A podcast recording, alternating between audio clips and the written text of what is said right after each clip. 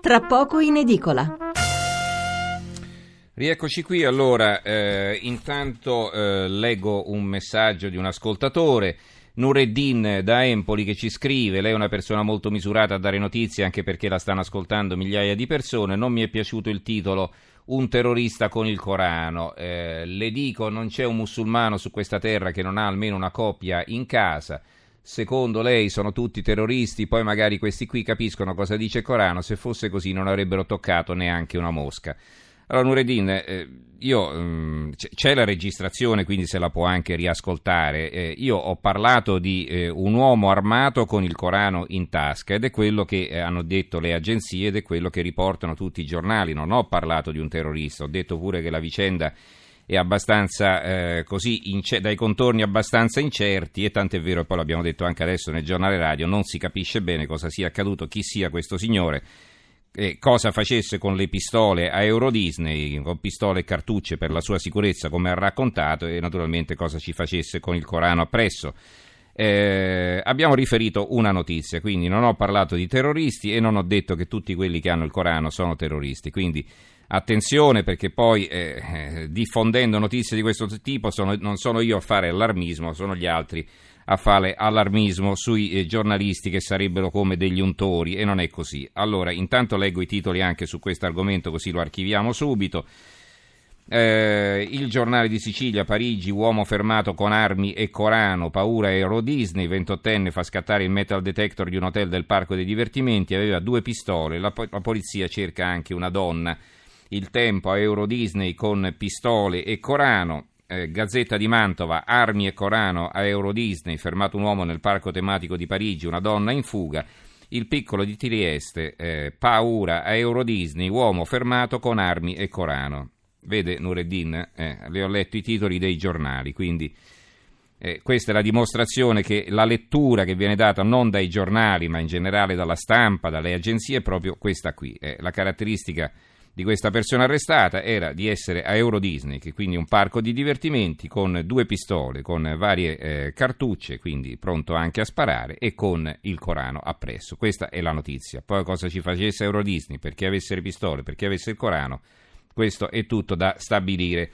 Allora siamo alla presentazione del eh, nuovo numero dell'Espresso in edicola fra qualche ora. Eh, in linea abbiamo Leopoldo Fabiani, caporedattore eh, dell'Espresso, eh, fresco di promozione, giusto Leopoldo? Buonasera. Buonasera, sì, è vero, grazie. Allora, congratulazioni. Allora, il titolo della copertina nella quale vediamo eh, un porporato eh, con le mani incrociate, ecco, Monsignor SPA società private, quote, quote azionarie, partecipazioni bancarie che fanno capo ai vescovi in tutti i settori senza alcuna trasparenza e mentre la Chiesa manifesta per la famiglia, le diocesi fanno affari.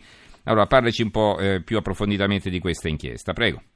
Sì, è un'inchiesta per l'appunto scritta da Michele Sasso che va mm, in profondità in alcune diocesi italiane che si scopre sono molto ricche, sono molto ricche e spesso fanno affari in modo poco trasparente, cioè partecipando a società con partecipazioni non proprio diciamo così limpide e rintracciabili.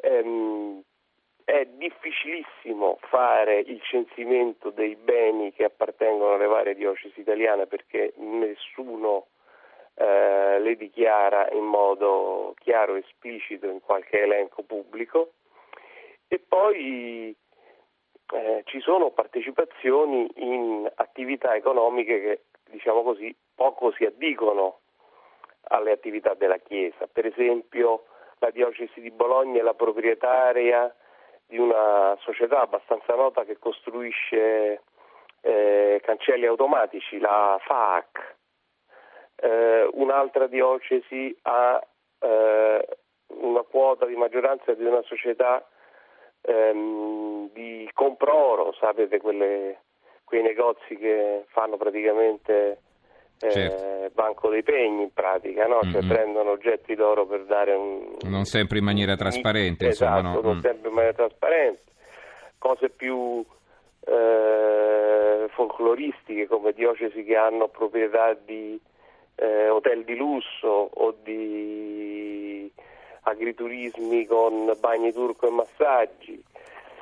Insomma, è un, un nuovo capitolo con tanti dettagli, come poi dice Emiliano Fittipaldi in un commento che segue l'inchiesta, della battaglia che eh, Papa Francesco sta facendo dentro la Chiesa, insistendo sul fatto che la Chiesa si deve mostrare nel suo volto più misericordioso e quindi, come si può dire, evangel- evangelicamente e francescanamente povera, e invece la realtà eh, della Chiesa attuale, qui stiamo parlando di quella italiana, che invece è ricca e fa affari, diciamo, ecco, non proprio commendevoli. Mm-hmm.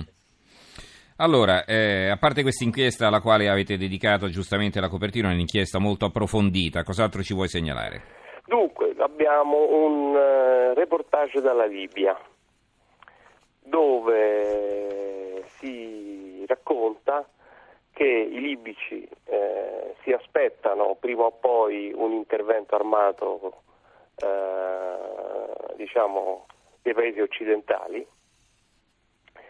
e che tutti pensano che questo intervento si eh, tradurrà in eh, diciamo così, poco di utile per la Libia e di molto utile invece per l'ISIS che sta contando su queste eventualità per continuare a fare proseliti in quel paese perché appena eh, soldati o bombe straniere metteranno piede su quel paese eh, ci sarà sicuramente eh, un sentimento di rivolta e di opposizione a tutto questo. In più, un'altra diciamo, fotografia della situazione libica di oggi, dove crollati quasi a zero eh, i proventi da petrolio, visto sia il calo del prezzo ma soprattutto l'incapacità di estrarre il petrolio come precedentemente, eh, oggi il 35% del PIL libico deriva dal traffico di migranti.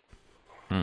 Quindi una situazione piuttosto preoccupante. È diventato quello l'oro nero. Qualcuno che arriva oggi eh, tra i libici, tra i cittadini libici, a rimpiangere Gheddafi dicendo che oggi sono in balia di una dittatura ancora peggiore, cioè quella della paura e del terrore. Mm-mm. Come molti in Iraq rimpiangono Saddam Hussein. Esatto. Allora, poi? Tra cose, diciamo, poi cose meno, eh, meno critiche, meno, un po' più leggere e divertenti. Abbiamo un servizio sulla card da 500 euro che il governo ha deciso di dare a tutti quelli che compiono 18 anni in questo anno 2016. No? Mm-hmm. Un servizio che eh, diciamo, sente diverse voci, sia tra i ragazzi, che ognuno dei quali diciamo, si chiede che cosa potrà fare con questi soldi, se deve per forza comprare libri oppure può magari mettere in piedi qualche iniziativa culturale.